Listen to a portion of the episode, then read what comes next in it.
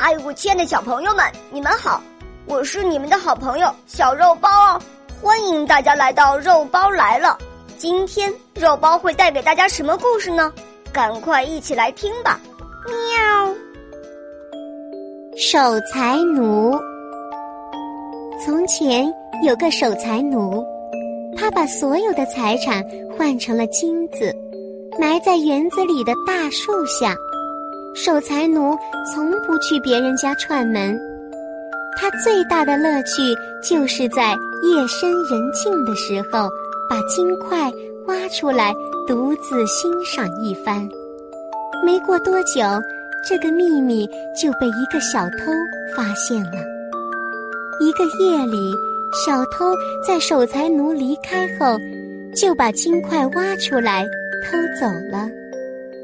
第二天晚上，守财奴照例去看他的金块，立即傻眼了，金块全不见了，他心疼的捶胸痛哭，大喊大叫起来：“我好可怜呀！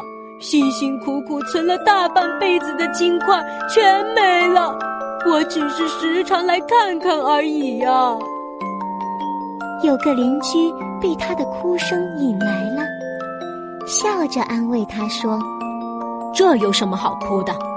反正那些金子对你的价值仅仅是欣赏而已。”这故事是说，即使是再珍贵的东西，如果不妥善加以使用，也不会带来任何好处。